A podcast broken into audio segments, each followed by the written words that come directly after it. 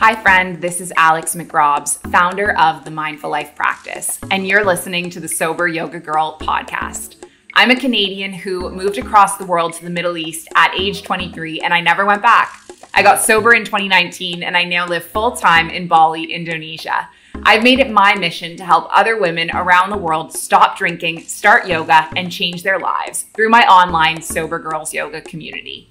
You're not alone, and a sober life can be fun and fulfilling. Let me show you how. Hello, everyone. Welcome back to another episode of Sober Yoga Girl podcast. I am so excited today to have Meg Geisewite. Geisewite, I said that right, with me here today. And Meg and I have actually been talking about having her on the show for like, it feels like a month. And then a couple of the episode recordings have been res- rescheduled, which has been my fault for me having my schedule all over the place.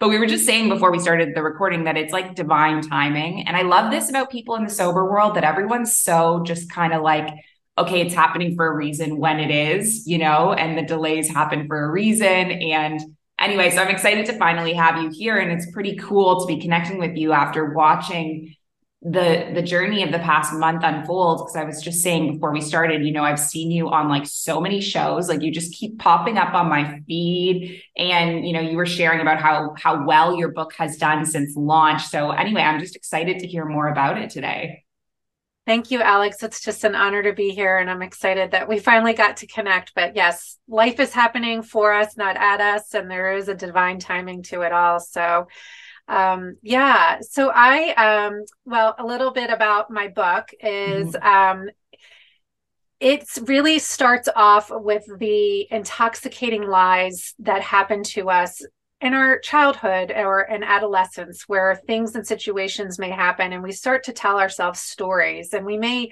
you know really believe those stories and um and I can get into that in a little bit and how that kind of intertwines with how I fell into the the drinking as well, the gray area drinking. But then the book goes over the five most intoxicating lies that we tell ourselves um, about alcohol, and um, and where they where they stem from.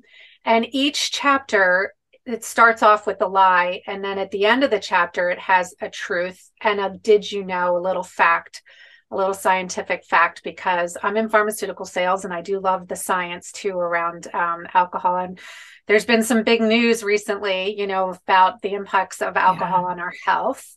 Um, and canada is really taking the charge on that and good for them. But um, yeah so each chapter is about a lie and then the truth and then the last two chapters are really about the freedom that we find when we choose to become alcohol free as well as the truth of who we are who and that we are enough inherently that just inherently we are enough. Um, and i kind of take you through that whole journey for me through those limiting beliefs, those stories and lies that I had told myself, becoming um, very trapped in the mommy wine culture, the beauty culture, the hustle culture, and then realizing I was trapped in gray area drinking. And I didn't want to break up with alcohol. At the beginning of the book, you'll see that I was going to do a 21 day reset just to kind of rein it in and get a few tools under mm-hmm. my belt and go back to what I thought was a so-called normal drink or whatever that really truly means. I don't know, but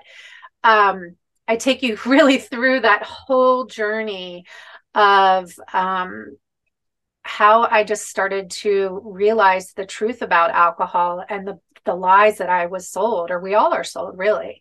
Um, we've been duped, we've been shamed. Then once we feel like we have a problem with it, and that really angered me that you know there's a stigma around it and you don't find out the real truth about it until you think you have a problem with it and you have to go and seek that information out and then we just heard recently in the news that Ireland is putting labels, you know, warning labels on their bottles. Like, good for them, you know. So I don't know if oh you saw that as well. I didn't see that. Oh my gosh, my face.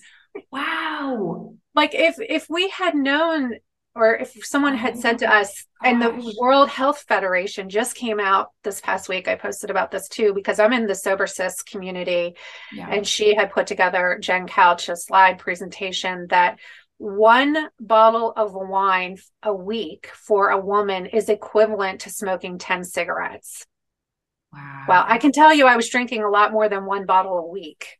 Yeah. Um, so, you know, these are the things that we just don't talk about. You have to search it out. Once you think you have a problem, then you feel uncomfortable talking about it because there's stigma around it. Yeah. And it's not our fault. It's we've been lied to, we've been duped. It is our responsibility to do something about it.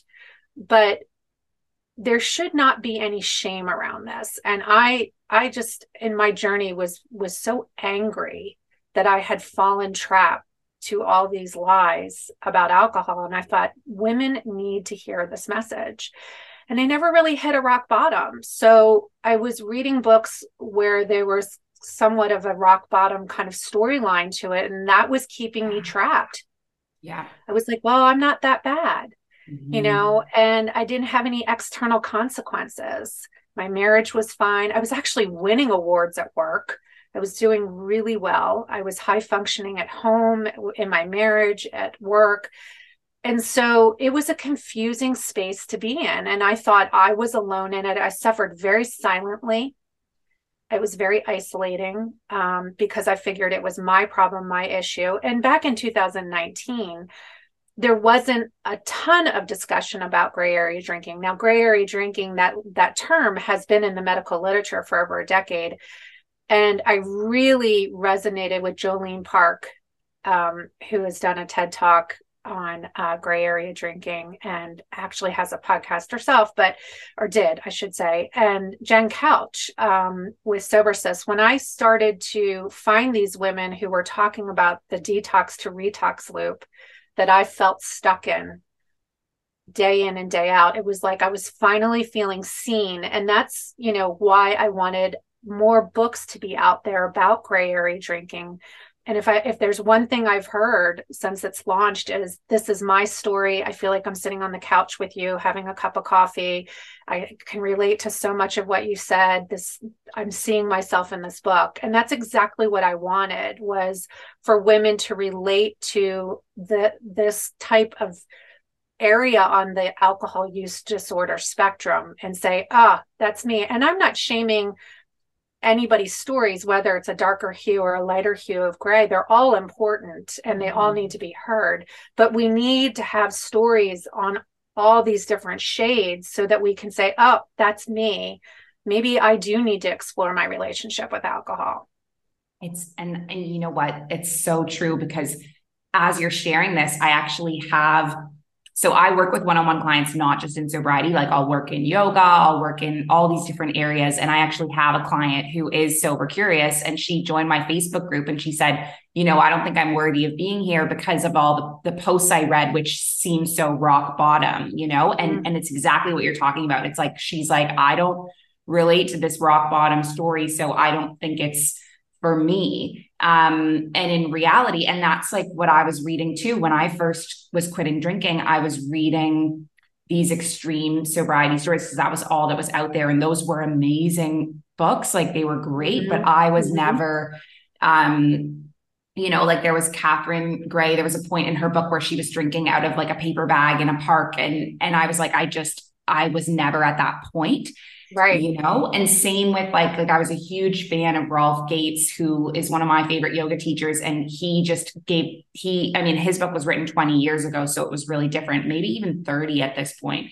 But mm. he talks a lot about you know he describes himself as an alcoholic he has an addict and so i read that you know a decade ago and i thought well this isn't me you know? And so that narrative really makes you feel confused because you think, okay, if I haven't had this extreme experience, then maybe sobriety is not for me, or I don't need this journey, or it's not relevant, or whatever. And that keeps women stuck. It's it really, they really are stuck. And it looks normal to the outside mm-hmm. world. I mean, I, when I would ask friends and family, you know, do you think that I drink too much? They would say, no. Do you think you're addicted? And I I was starting to question myself. And I finally, I talk about this in the book, I finally worked up the cor- courage to talk to my therapist about it. And I told her this maddening tug of war in my mind of this toxic relationship with alcohol, where some nights it was only one glass of wine. Some nights it was three glasses, and they could be three big glasses, which is the bottle, you know? And so mm-hmm. I just really, it, it, felt like it was becoming, uh, it was taking control of me. And I wanted to be in control in every area of my life. And it was scaring me that this was starting to have a real control over me where I was looking forward to my rewarding glass of wine at night but so were my friends and so were my family. And so when I finally tell my therapist this, she says, Nope, nope, I think you're just thinking about it too much. Well, that ill advice kept my gray area drinking going for two more years. And it's confusing when you go to a yoga class and, it, and it's yoga and champagne, or I would go mm-hmm. to a you know, do a 30 mile bike ride. And at the end, there's a beer fest. You know, that's yeah. how you celebrate that you just biked 30 miles. Yeah or you know i would go to um, a spin class and they would say sweat out the toxins it's okay if you're hungover you know and so you're going yeah. there to feel like you're in control like i would say myself well if i can bike 30 miles i don't really have a problem so it was this illusion and, and story that i was keeping myself trapped in and then when the wellness instructor is telling me that it's normal and it's okay mm-hmm. it would be like that permission slip like oh see, I'm not that bad. Everybody here is in great shape and we're yeah. all sweating out the toxins, right? And so, what I want to say is it doesn't matter if you hit rock bottom or not. If that inner knowing inside of you, that small voice, that intuition is saying to you, something doesn't feel right, or we're not stepping into our greatest potential, or I was so sick and tired of being sick and tired every day. I mean, it was like waking up with that slight hangover. My days were just a slight shade of gray. And I was just working towards getting out of that kind of that fog all day. I would be always starting my day at a deficit. So by the time I took care of everything at work, came home, took care of the kids, took care of the house, as soon as the sun would set, my mind would flip again and go, Gosh, you deserve a glass of wine. Look at everything you did today. You did that punishing workout. You did, mm-hmm. you know, you got that sale at work. You got the kids' homework done. You deserve a glass of wine. And I stayed in that detox to retox loop for way too long because it looked and was called normal drinking. And what I want to debunk out there is this gray area drinking space on the alcohol use spectrum so that women can say, before it gets darker yeah. shade, you know, gets worse. Um, you know, when we have a major life event like a divorce, a death, um, an affair, anything major that can happen in our lives, that social drinking can very quickly turn change to a medicinal use of wine at night. And if we don't start talking about it earlier and catching people kind of upstream, where it's not maybe so bad and they understand the truth about it, then we hopefully can get off that one way drinking mm-hmm. highway, which Jen Kautsch says a lot in her program, and h- pop the hood up and just I'm not here to judge anyone. My book is very much of like, let's just get curious and stay curious and ask ourselves do we believe these five intoxicating lies? What is, is it really, what is it really providing for us? And um, digging into it in each chapter through my stories.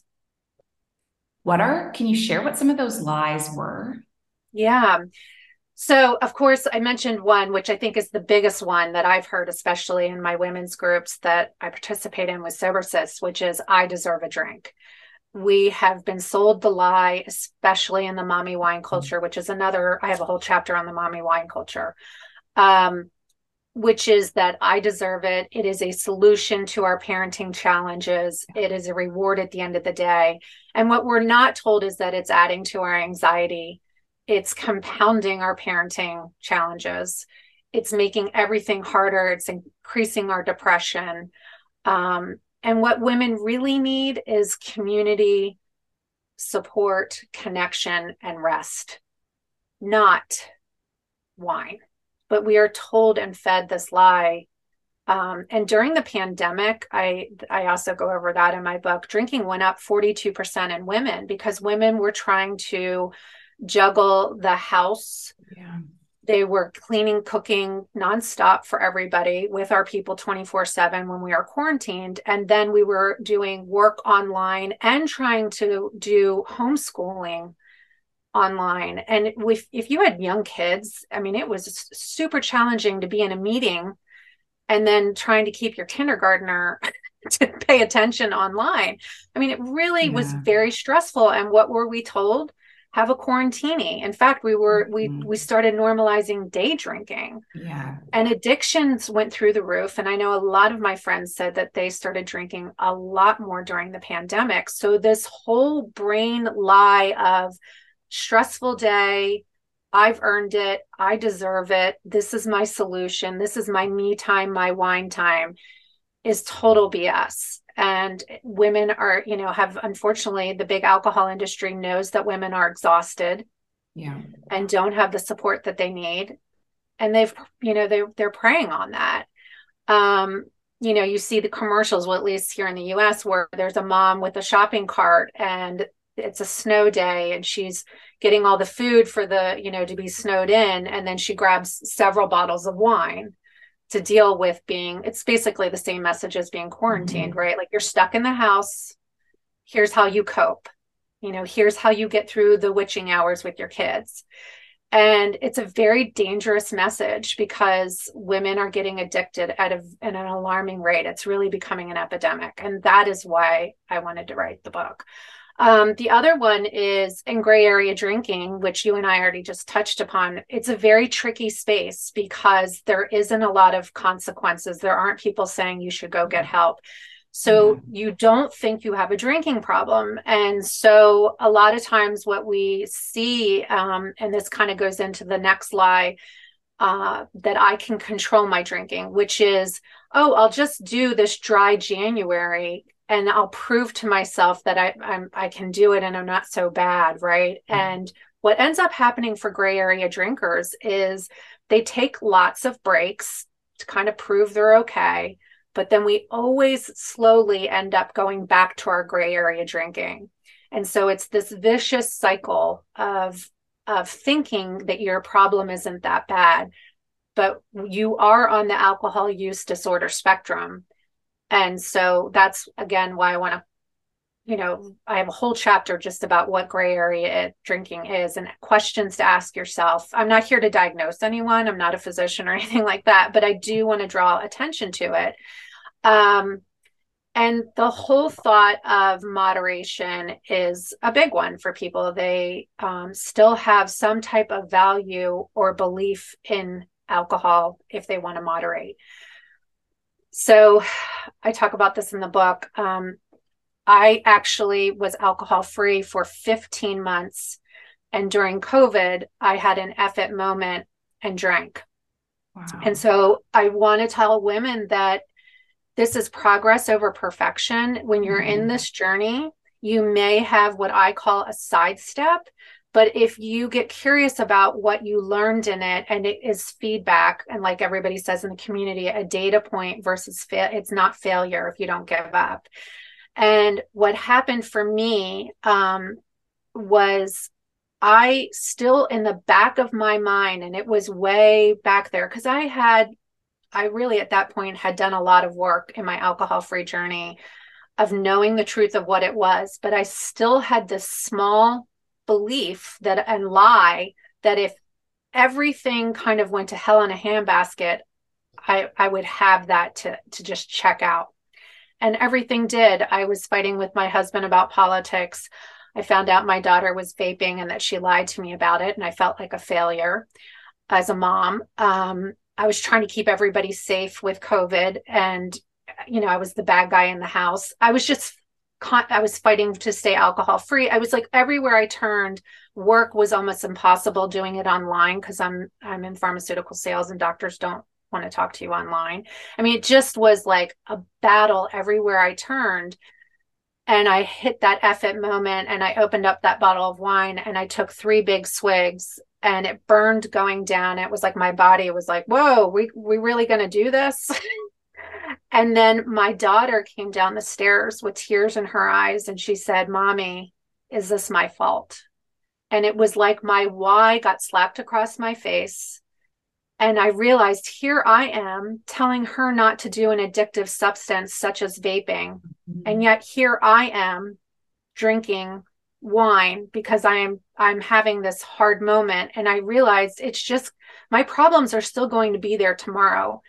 The only thing that wine was doing was freezing them, you know, for a period of time and really it's only 20 minutes, right, that you get that high and then mm-hmm. you're chasing it the rest of the night. So I I I the the whole lie of I can moderate, I can control my drinking is another one that we fall into after time and space we have that as William Porter says that fading bias effect, right? That drinking amnesia where we kind of think, "Oh, I wasn't that bad. I I think I can keep I can go back to a, being a take it or leave it drinker, which we never were, right? So it, it's just this these lies again that we tell ourselves and we get I was in a group where there was someone who was taking sips and she was like, "Oh, you can you can do that. You've done all the work. You can take sips." And so we look up to these people, right? And mm-hmm. and we think, "Oh, well, maybe maybe I can go back." And um, what I realized in that moment was that I no longer wanted a substance to check out from life. I knew that I needed to be in those really hard spaces and feelings and know that they were going to pass. I, I was, my why had been cross, uh, slapped across my face. And not only for my family and my children, but for myself. And, and just the thought of what am I modeling to my daughter? That when life gets really hard, mom is going to go you know have a bunch of wine like i don't i don't want that to be what she then grows up and sees. And so we actually ended up having a really nice conversation. I was like i'm not perfect.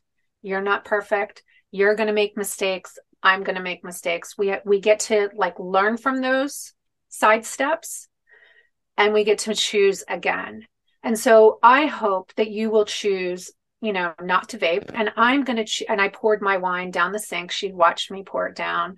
And it was a real growing moment for the two of us, you know? And it's like, that's why anybody who's having these side steps, if they're pushing you further along in the journey to realizing that it is not giving you anything, it's only taking, not giving, then that is growth. That is progress. You are moving in your journey and so um, the other the last lie um, is that i my biggest fear was that i would be boring if i mm. quit drinking it was very much at the center of who i thought i was and that i could only have fun if i drank and um, i take you through all of those kind of firsts in in in the book but finding your fun self again has been one of the most beautiful parts of the journey.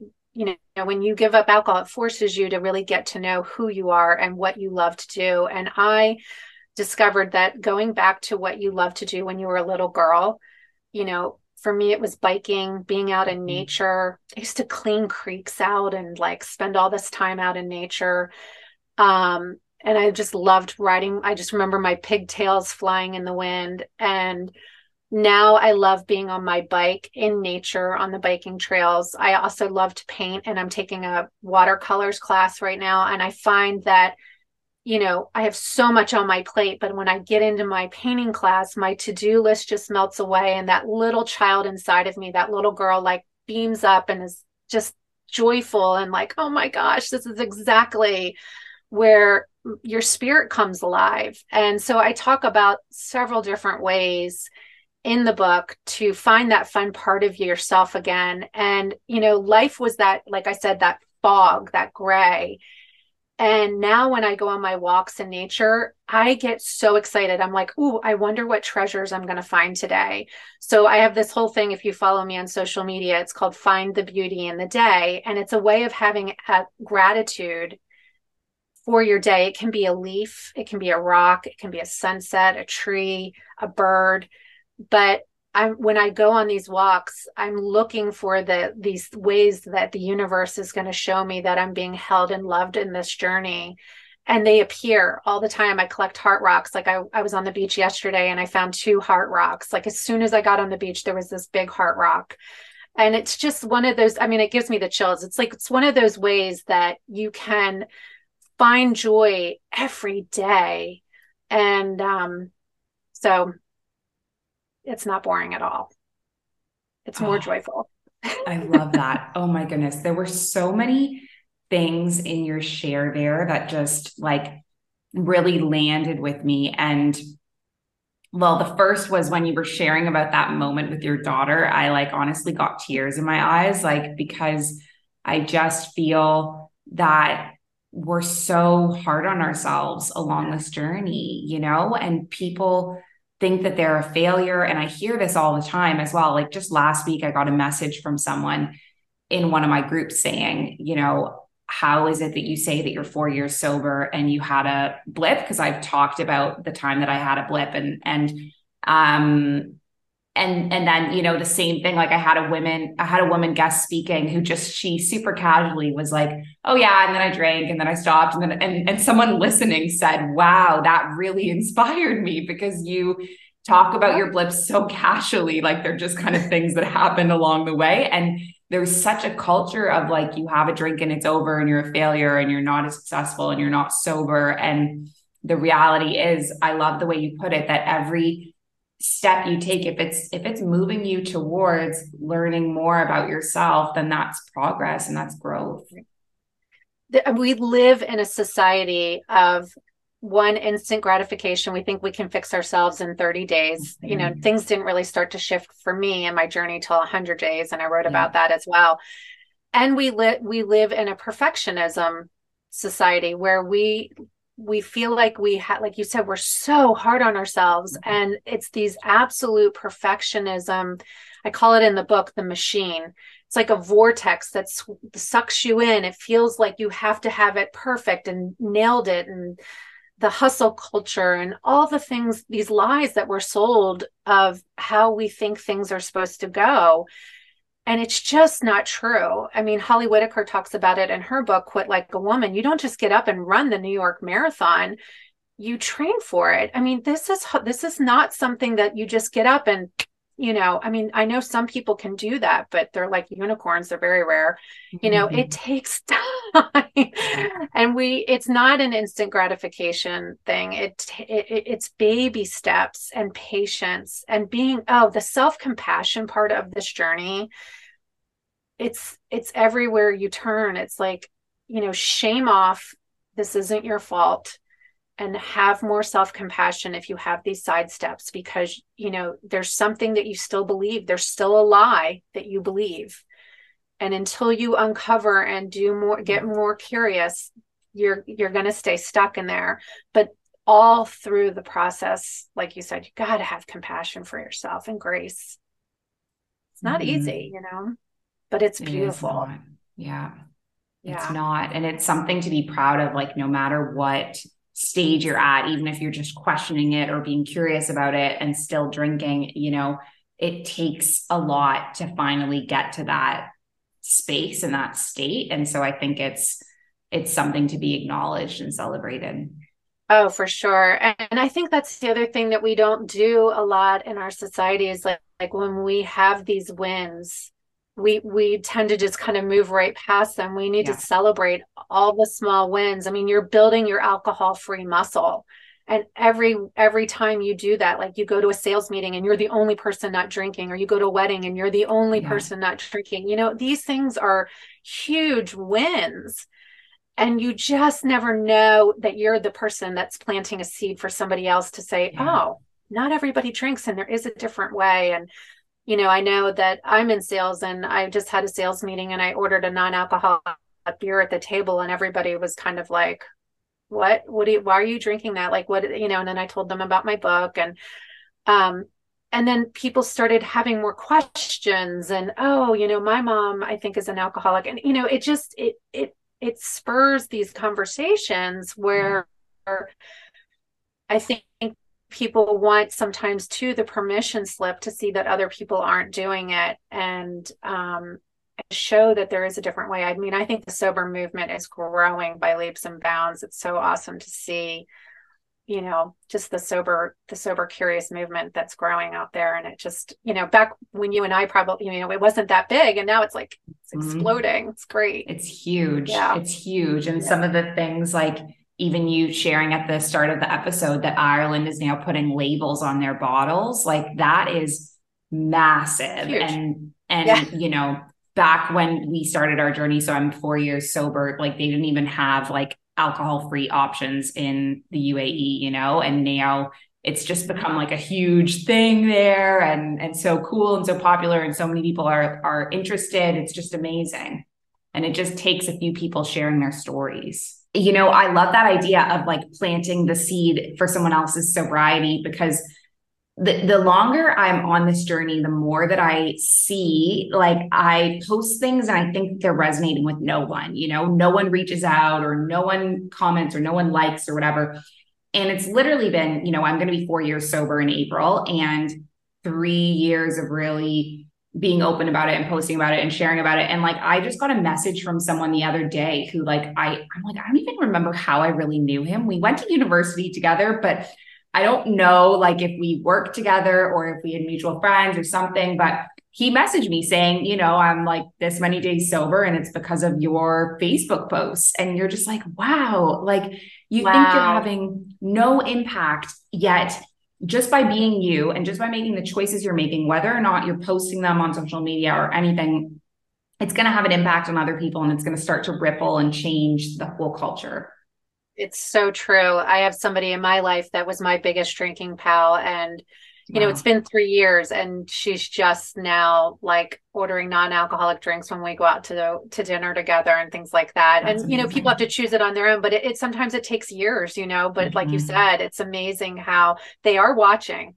They are watching and they're watching how free you are and how beautiful your life is and you know, like, oh, I want that mm-hmm. right? I mean, so much opens up for us when we remove a substance that constantly is taking and really a depressant. Um, it's kind of ironic that we use a depressant to celebrate. yeah. doesn't even make sense. yeah, totally. Well, yeah. Meg, this has just been such an amazing conversation. I've learned so much and I'm so curious about reading your book now. Like, I just feel like it's so, there's so much in there in these lies that really seduce us into drinking and sell us the idea of drinking as women. And so I'm just really um, interested now, and I'm definitely going to take a look at it after our interview. Oh, thank you so much. I really appreciate you having me, and I hope you enjoy it. And I can't wait to hear your feedback. I have one last question for you before we wrap up. If someone were sober curious or just starting out their alcohol free journey, what advice would you give them? I would say to start journaling um, and mm-hmm. to get really curious. And uh, they can go to my website, intoxicatinglies.com backslash common and get my most fi- the five most common intoxicating lies we tell ourselves. Print that out and journal and, and ask yourself if you're believing these lies and just stay really, really curious. If you can get into a community, you'll find that you're not alone. And when that drinking amnesia starts to come back in, your, your community will surround you and keep you on that path you're also going to need support so the community you know will will give you that as well so like journaling and community and rest slow down you know and really listen to your inner knowing know that you are more than enough that you have what it takes to do this you're worth it and um, we're, we're rooting for you i love that amazing Oh, Meg, thank you so much again for your time. And I'll put that link in the show notes. So if anyone is listening wants to check it out, um, you can just check the notes. And I think on Meg's website as well, you can find where you can buy her book. I know it's available on Amazon right now. Yes.